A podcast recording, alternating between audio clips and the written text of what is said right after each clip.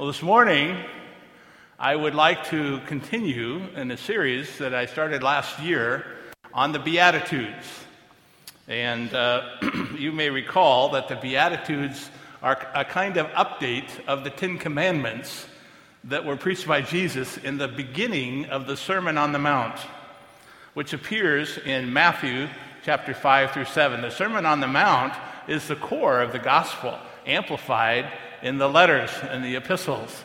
And you can think of the Sermon on the Mount as sort of the play by play, and the epistles and the gospel or the letters are the uh, color commentary if you're into sports analogies. The first of the Beatitudes is found in Matthew chapter 5, verse 3. Blessed are the poor in spirit, for theirs is the kingdom of heaven. To be poor in spirit is to have a proper perspective of who I am before a holy God. The second beatitude, found in Matthew 5 4, blessed are they that mourn, for they shall be comforted. In mourning, we talked about as having an awareness of my own sin, uh, along with obviously the other aspects of grieving, but it has to do with having a proper perspective of my sin before a holy God.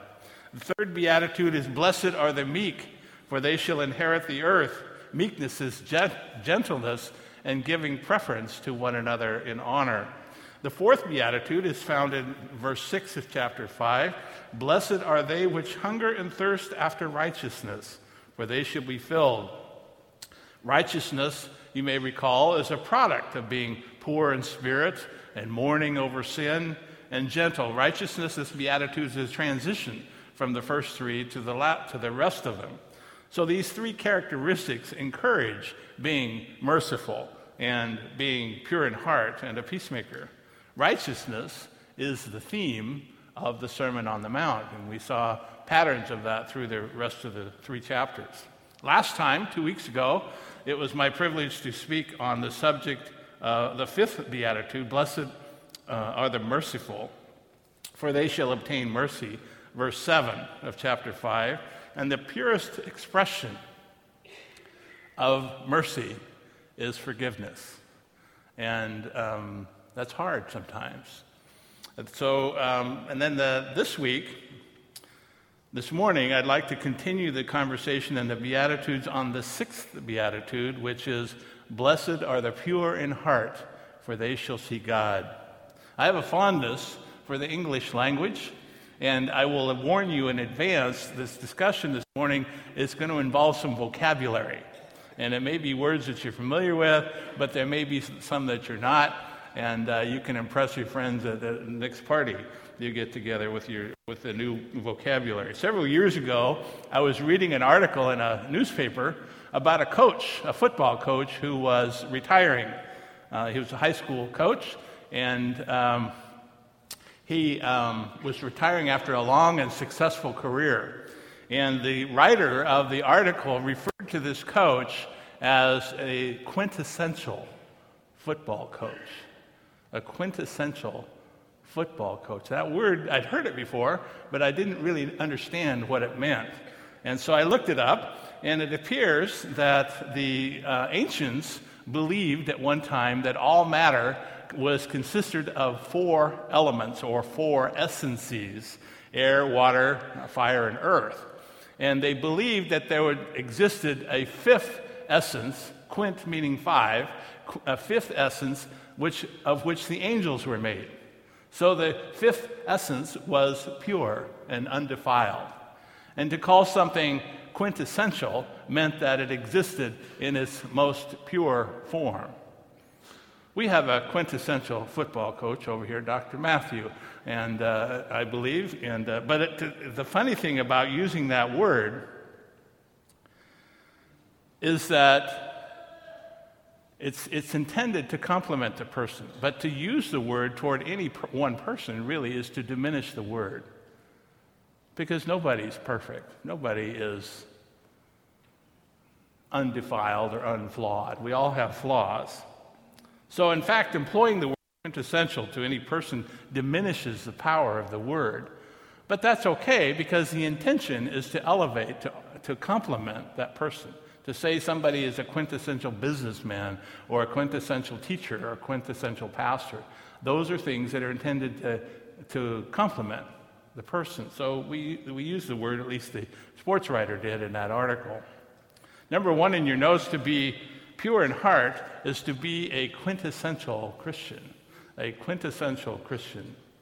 This is the standard that the Bible describes for disciples of Jesus Christ in Matthew 5:28, "Be ye perfect, even as your Father in heaven is perfect." That's the standard.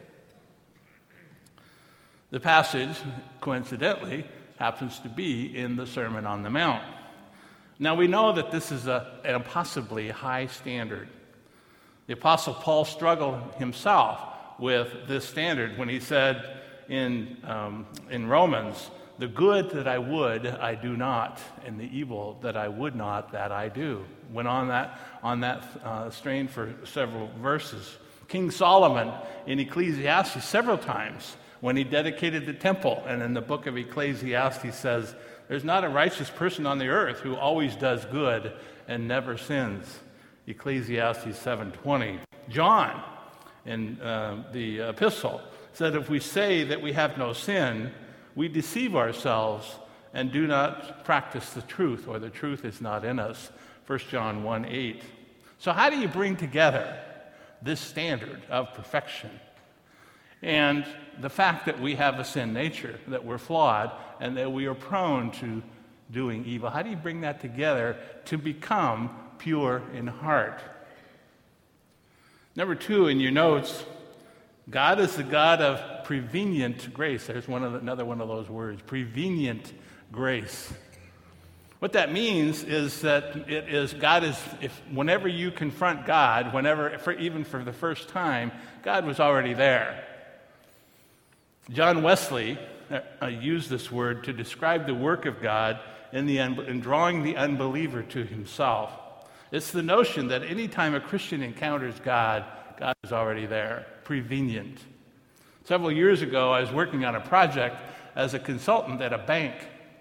And I was talking about, in, in my consulting practice, it was it focused on work environments and getting people to get along. And the premise is that if people get along in any entity, a corporation, a company, even a family, a church, whatever, you fulfill your mission better. And we were able to demonstrate that with numbers. The companies increase profitability when their people get along with each other.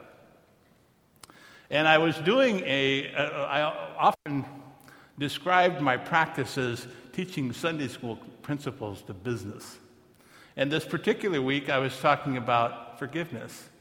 And I was saying if you want to be an effective company, you need to practice the discipline of forgiveness with each other.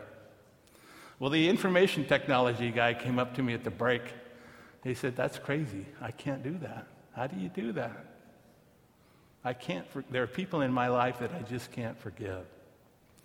So I said, Well, it's a conversation probably longer than what we're going to be able to do in a one hour seminar. So I'll meet with you in my house and we can talk more about it. So I took him through the Rick Warren's book, The Purpose Driven Life. It was prominent at the time. And I started, we started talking about this book. I figured it would be something that would be easy to assimilate. And Warren, about the third chapter in his book, starts talking about the scriptures. He starts applying the scriptures to his teaching. And my friend stopped me. He said, I, I don't believe the Bible. What if I don't believe the Bible? I said, Well, then we need to back up. And I took him to um, Josh McDowell's book, uh, Evidence That Demands a Verdict. And we went through the uh, teaching of McDowell in establishing the authority of Scripture. Many of the claims that McDowell makes in his book are, are sourced. He'll make a statement and then he'll establish a source where you can look it up from the original premise. And he wrote the book intentionally for students to, in high school and college who were writing papers. And he wanted to be able to give them a tool to source what they were saying about, um, about God and about the scriptures. Well, my friend, uh, most people, when they read McDowell's book, they'll skip over the footnotes. Yeah, okay, that's fine. Well, my friend wasn't like that. He looked up, not only looked up the footnotes, but he would look up the footnotes of the footnotes. And, he, and he, to verify the statements that McDowell was making in his book. And he went through this process for several weeks. We'd meet together and talk about it. About a month's time, he came into my house, sat down in a chair in my living room, had a, my stack of books, put his hands on top in his lap, and he said flat out, I believe that Jesus Christ is the Son of God, based upon the teaching of the Scripture. It was an extraordinary moment. We reviewed the sinner's prayer and we talked about to, to, confirm his faith and his testimony. And then I asked him, Well, what, what was it that brought you to this point? And he said, Well, I analyzed it. I considered myself an intellectual. I analyzed the steps, I analyzed the process, and came to this conclusion intellectually. I said, No, you didn't. Last night, when I got to this point, several people in the congregation were nodding, No, you didn't. Not shaking your heads because that's not how it works. I took him to John chapter 6, verse 44, that says, No man can come to me except the Father who has sent me draw him. God is a God of prevenient grace, meaning if we seek him, we will find him because he's been there the whole time. Jeremiah, Jeremiah 29 13, and you will seek me and find me when you search for me with all of your heart. Our God is a God of prevenient grace. And just like his work in our lives when we come to the moment of salvation, he was there all the time. The same principle applies to the pursuit of pure in heart. God is there all the time. He is wooing us and drawing us to Himself. And so I'd like to talk about this morning a couple of principles um, about that. We call it sanctification. Sanctification is a word that we use to describe the process of becoming pure in heart. To be sanctified means to be holy or set apart. Before Jesus died on the cross, there's a powerful prayer in John 17 where he talks about um, he, t- he, talks about his ministry. He prays for himself. He prays about his relationship with God the Father, and then he prays for his disciples in the next section. And then finally, uh, he, he, he says, "I pray for those who have believed in me based upon their testimony," meaning you and I. In verse uh, 17 of John 17, he says, "Sanctify them through your truth." For your word is truth. It is de- Jesus' desire that we be made holy, that we be sanctified. In Paul's letters to the Christians and to the churches, he frequently refers to believers as sanctified in Jesus Christ. There's an example in 1 Corinthians chapter 1 verse 2 to the church of God in Corinth to those sanctified in Christ Jesus and called to be his holy people together with all those everywhere who call upon the name of our Lord Jesus Christ. So, in the time that I have remaining, I'd like to suggest for you a few disciplines that we can employ in pursuit of being pure in heart, to become more spirit filled, more sanctified. Number three in your uh, notes, to be pure in heart is to keep a loose grip on possessions a loose grip on positions. Paul poses a provocative question in 1 Corinthians 4 7.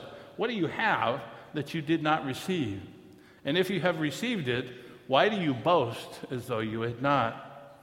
In his hour of calamity, Job stated, The Lord gives and the Lord takes away. Blessed be the name of the Lord. It's often used at funerals. Or consider the example, a compelling example of Abraham. Abraham had a son named Isaac in his old age. And God had promised to Abraham that through all that Isaac would be a blessing to the whole planet.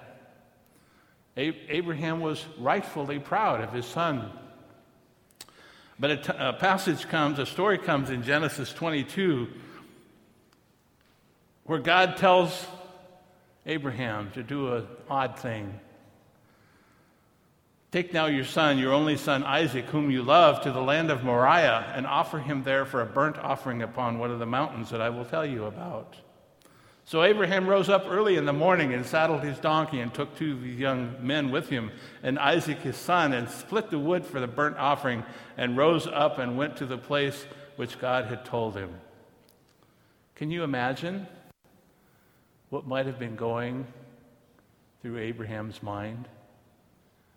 Why would God want me to do this?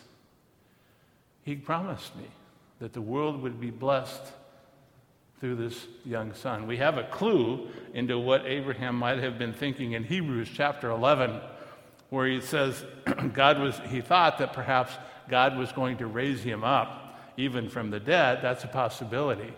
But it still had to be a struggle for a father to sacrifice his son. Well, you know the, the story. Abraham prepares the altar, the wood, and puts his son on the altar for sacrifice, and God stays his hand. In verse 16 of Genesis 22, the story continues By myself I have sworn, says the Lord, because you have done this thing and have not withheld your son, your only son. In blessing I will bless you, and multiplying I will multiply your seed as the stars of the heaven and as the sand which is upon the seashore. Your children shall possess the gates of their enemies. What a cool picture, a word picture. Your children will possess the gates of their enemies. What do you have this morning that would cause you anxiety if somehow it were taken away from you? Your car, your house, your business, your job, your ministry, even your children. Now you say, well, I couldn't give up my children. I can't voluntarily relinquish my children. But the truth is, God is sovereign. They're already His. All of that is His. And so to give them up intentionally as, a, as an act of the will is validating the sovereignty of God in your life that is already there. God didn't do this because he was some kind of vivisectionist, that he wanted to punish Abraham. He did it because he wanted Abraham to, to test. He wanted to test Abraham that there was nothing that separated God from his relationship with Abraham. Abraham was a wealthy man. God didn't have any problem with that. He knew that he valued his son Isaac above all, and that's why he tested him. What is it in your life that needs to be given to God? There was a missionary, story of a missionary who uh, took his faith uh, up the Amazon River in Brazil. And he had a boat, and he would uh, sail up the river or down, I don't know which was, probably down, uh, going with the current. At any rate, he'd go along and he'd see people on the bank. And so he'd pull over and go to the bank and talk to the people. And he had this method. If the people inquired about his boat, he would politely conclude the conversation, get back in the boat, and go, continue down the river. But if they asked him about this big book that he carried under his arm, the Bible, then he would stop and he would talk to them about it. And as long as they maintained interest, he would continue the conversation telling them about the scriptures. And sometimes he would stay for days and sometimes for weeks or months. Periodically, when this happened, somebody would steal his boat. And so his response was typical well, it's God's boat. He must have a better use for it somewhere else. And when they stole it, and he would tell them that, they would say, Well, no, take the boat back from God because we don't want to steal from God. Sometimes it resulted, not always, in his getting his boat back. The people of God who would be pure in heart will assume the Amazon of, assume the attitude of Amazon Bill toward their possessions. Number four in your notes, to be pure in heart is to apprehend spiritual reality in the present. To apprehend spiritual reality in the present. Now, this is a mouthful. I used, I struggled with the use of the word apprehend versus understand because it technically means the same thing. But apprehend is a bigger word. I can understand a algebraic equation, but I may not apprehend algebra. I can apprehend, I can understand, excuse me, enough Spanish language to order my breakfast, but I may not be able to apprehend or speak Spanish fluently. That's the difference. Apprehend is a bigger word. To be pure in heart is to apprehend spiritual reality in the present, right here and now. To say that we apprehend the reality of salvation, we use the phrase, accept Jesus Christ in your heart. I've used that already today. Accept Jesus. But you know, do you realize that the Bible doesn't use that phrase anywhere in the scriptures? The, the salvation is considered a gift. Uh, Ephesians says that it's a gift of God, not of works. And so it's certainly appropriate to use that phrase. But I wonder sometimes if we miss the meaning. I received, when I was with the hospital, we'd have uh, Christmas parties where you gave each other Santa Claus gifts, and uh, I would receive a gift. Most of the time it was useless, and I would put it in a closet somewhere and re-gift it to somebody else in a subsequent Christmas year. So I had a cavalier attitude about the gift because it wasn't something really uh, meaningful to me personally. But when, we, but when you look at the scriptures, and they talk about salvation. What the word that is used is, is belief.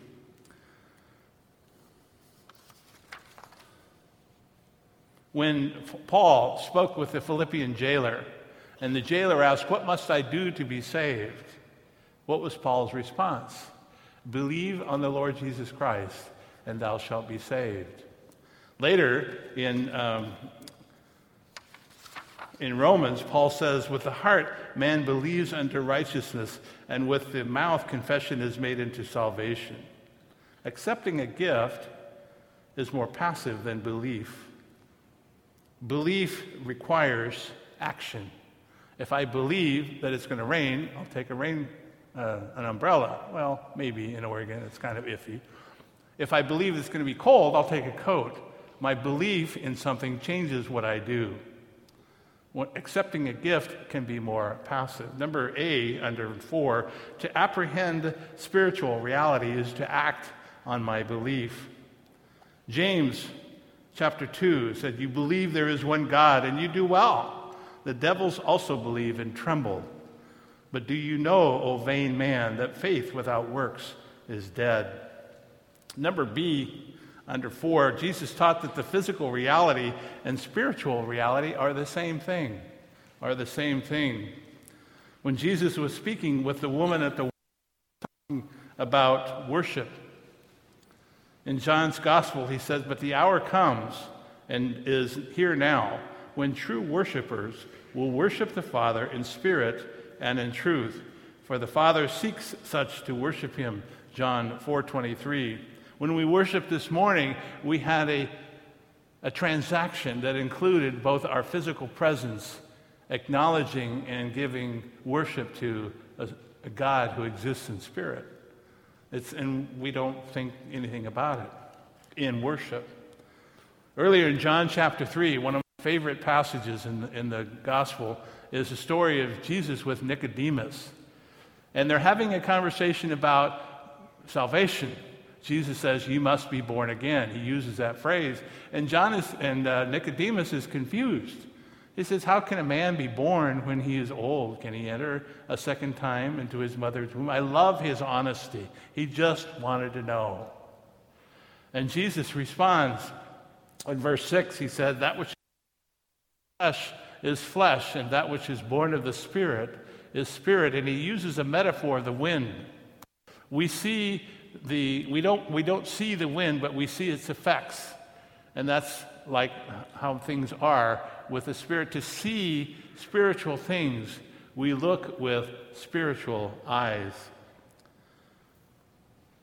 One is a manifestation of a physical reality, and the other is of the Spirit. Jesus makes no distinction between the two. Number C, under four, the miracles of Jesus are an integration of spiritual and physical reality.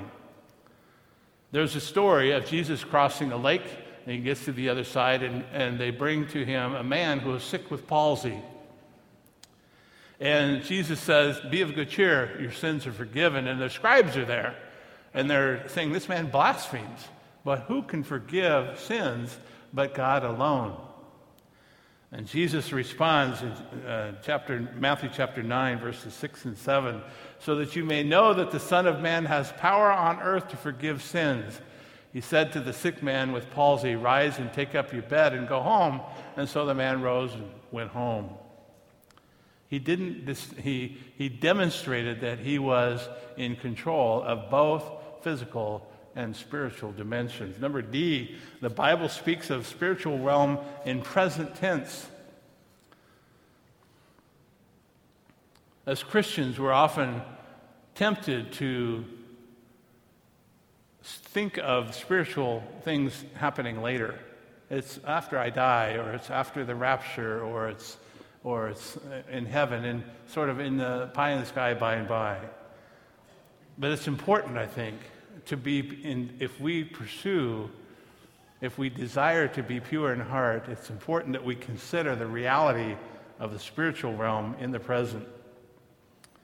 Through the inspiration of the Holy Spirit, the writer of Hebrews commands us in Hebrews 4:16, "Come boldly before the throne of grace that we may obtain mercy and find grace to help in time of need." This is not something that happened in the past, although I'm sure it did, but it's something and it's not something we anticipate in the future, it's something we're right here and right now. Another passage in Hebrews, it's a little more uh, spiritually uh, oriented says in uh, Hebrews 12 22, You are come to the Mount Zion and unto the city of the living God, the heavenly Jerusalem, to an innumerable company of angels, to the general assembly and church of the firstborn which are written in heaven, and to God the judge of all. Hebrews 12 22. A lot of spiritual stuff there, but you notice the first two words, you are, present tense. There was an expectation that as we pursue God, we become aware of a heavenly realm that you and I, I suspect, don't think about very often. Number E, under four, we apprehend spiritual reality by faith. We apprehend spiritual reality by faith. Now, faith is the substance of things hoped for, Hebrews 11 1. The evidence of things not seen. Now, I wonder, in fact, I'm convinced that this passage isn't so much a definition of faith it's more a demonstration of what faith does. Not so much what faith is, but what faith does. It's a clarification. Faith gives meaning and substance to the reality and reality to our hope. We're able to see with spiritual eyes how God has manifested himself in our lives and in our world and on our planet. Something important for Christians to do in the times we live in. Number F in your notes under four, there's no physical reality without spiritual reality. There is no physical reality without spiritual reality. I'm going to ask the next slide to be put up here. This is an image that that's everybody's seen. We know what it is. It's the atomic, the atomic structure. And it consists of protons, neutrons, and electrons. And those electrons are orbiting the nucleus or sometimes going through the nucleus of the atom. And this is the building block of everything that exists, how we understand about atomic theory. And I've wondered when I was uh, first uh, approached it, what would happen if those electrons just decided to take off and go their own way? What is it a, that gives them the design to move in that orbit, and B, where do they get the energy? Where does the energy come from? Well, you say it comes from the sun, like everything else, but what about way down in the planet? Where does the design and the energy come from for that atom? Because you know that if those electrons decided to take off and do their own thing, you and I would not exist we would be the composite of subatomic particles. This building, this town, this state, this country, this world would cease to exist. And so scientists have speculated on that question. I looked it up to, to see the current theory. When I took uh, chemistry, nobody had a clue. And I wondered if things had changed. And I noticed in 1985, they're able to measure the power of molecular force between atoms. But they still, it's measured in nanograms, but they still don't know why any of that works that way. Some people refer to it as intramolecular force. That's actually the official name for that force that causes the electrons to move in that orbit. But some people, I believe some from faith and some perhaps facetiously, refer to it as the Colossians force. The Colossians force found from this passage in Colossians 1 15 through 17. Who is the, speaking of Jesus, Paul is speaking of Jesus when he says, Who is the image of the invisible God, the firstborn of all creation? For by him were all things created that are in heaven and that are on earth, visible and invisible, whether they be thrones or dominions or principalities or powers. All things were created by him and for him. He is before all things, and by him all things are held together. Held together. That phrase occurs in the context of creation. Paul is talking about creation. He says Jesus not only created, but think of this creation is not just a one and done deal. Creation requires the ongoing manifestation of the presence and the power of God to sustain and to keep things together, to hold it together. I'll warn you in advance if you think too long on that principle, it will blow your mind. It's an amazing thing to consider. That the fact that, that, that evil exists on the earth by the, by the grace of God, by the prevenient grace of God. Things that are happening on our planet continue to be made possible because God is gracious, because He continues to hold things together. It's astounding. Can I hear an amen on that? Amen. amen.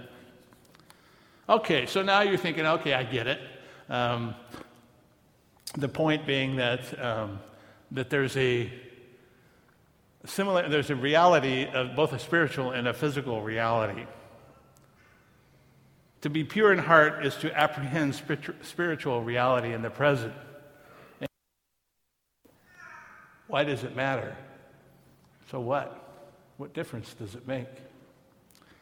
In 2 Corinthians chapter 10, verse 4 and 5, passage we have on the wall over in the discipleship room, for the weapons of our warfare are not carnal. That is, they are not man made, they are not physical.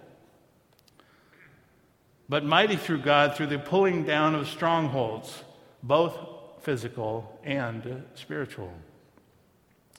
Casting down imaginations and every high thing that exalts itself against the knowledge of God, and bringing into captivity every thought to the obedience of Christ. If we consider the challenges in our life that is warfare, that is spiritual warfare, how would it affect how we approach things, how we think about things? If we consider spiritual battles, what if, for example, interpersonal conflict is a spiritual battle? What if politics is spiritual?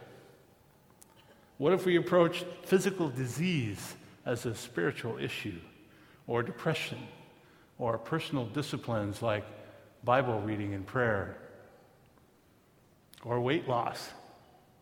Now we're getting close to home.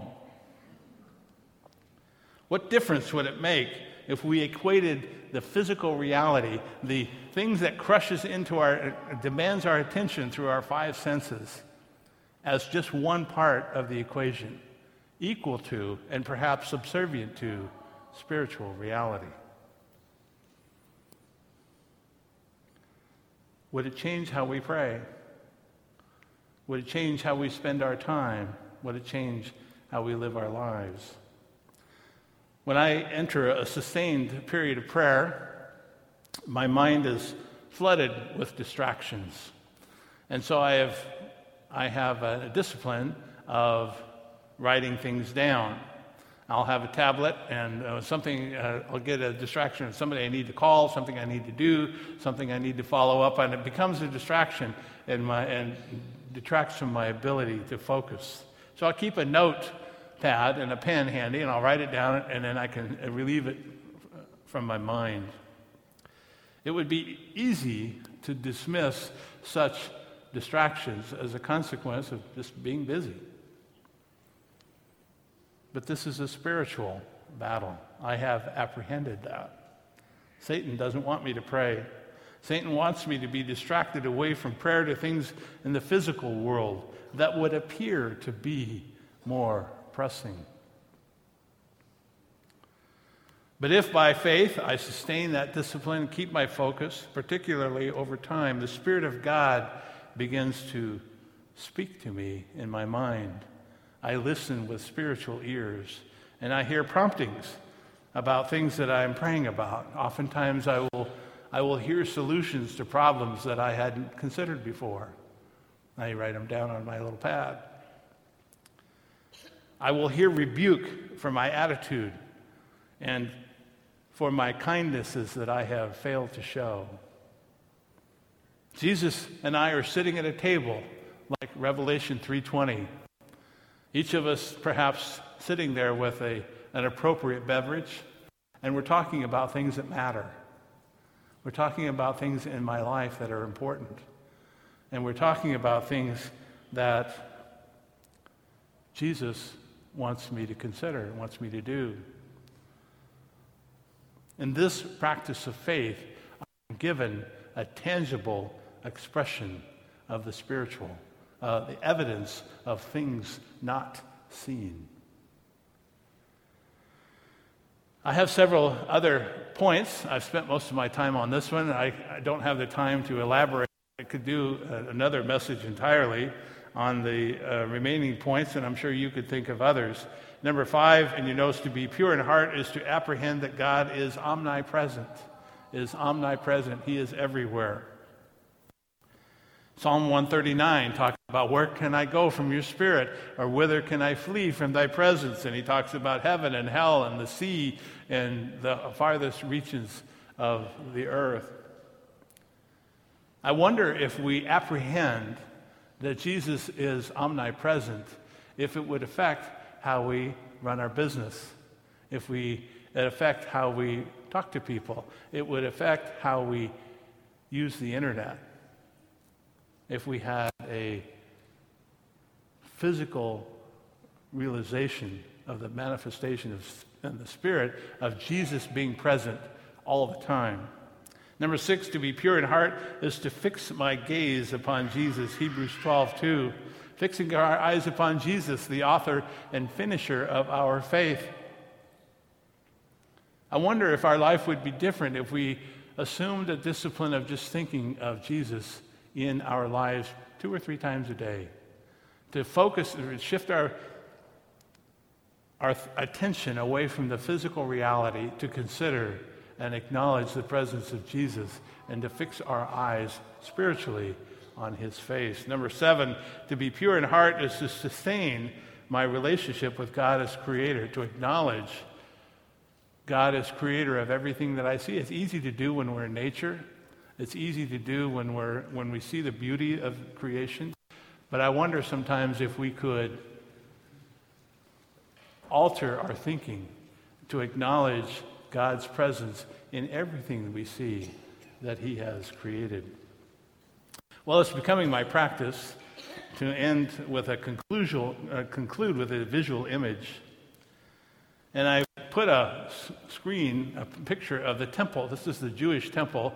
Uh, it doesn't work really well because it's too small, so I'm going to adapt that here for uh, this part of the discussion.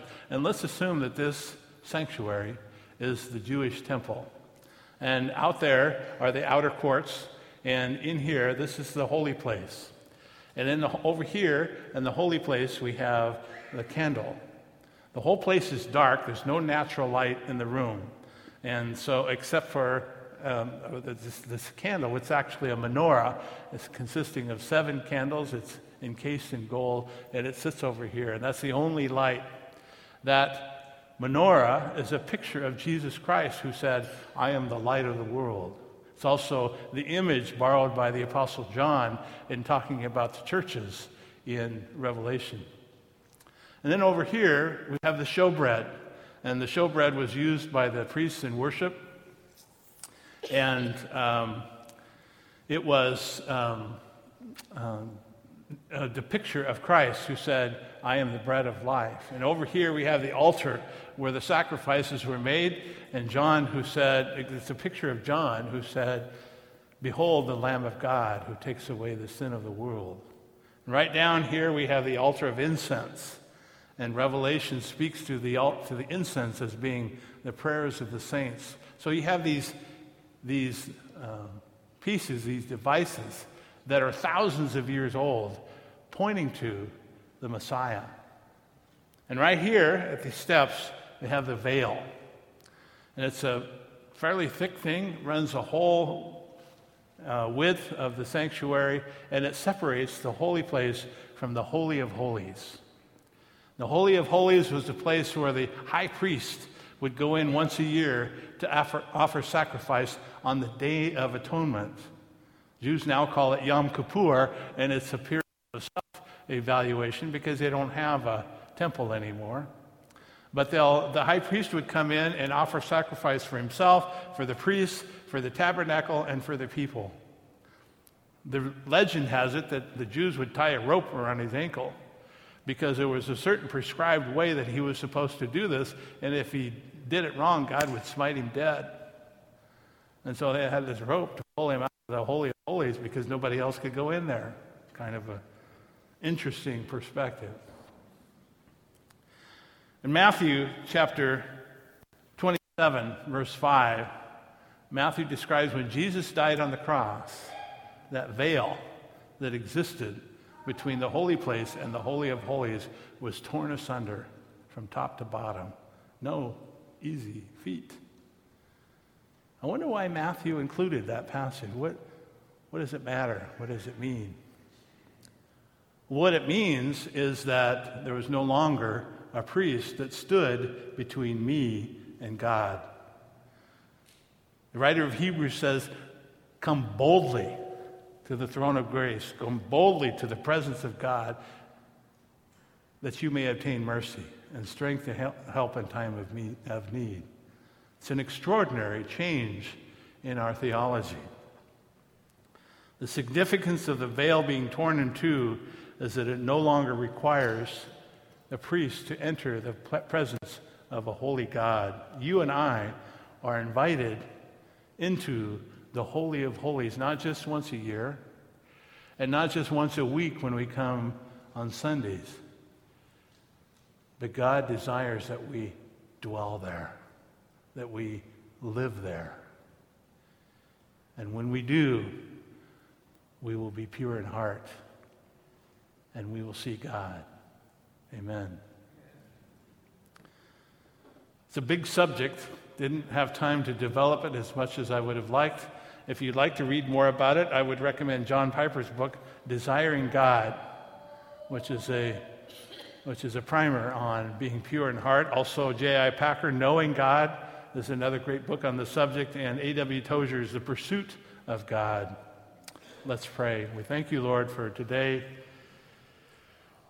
We thank you once again for our salvation. We thank you for our existence, that you created us, and that you desire fellowship with us, that you desire us to be more like you, that you desire that we live in heaven with you. Things too amazing and too wonderful at times for us to consider.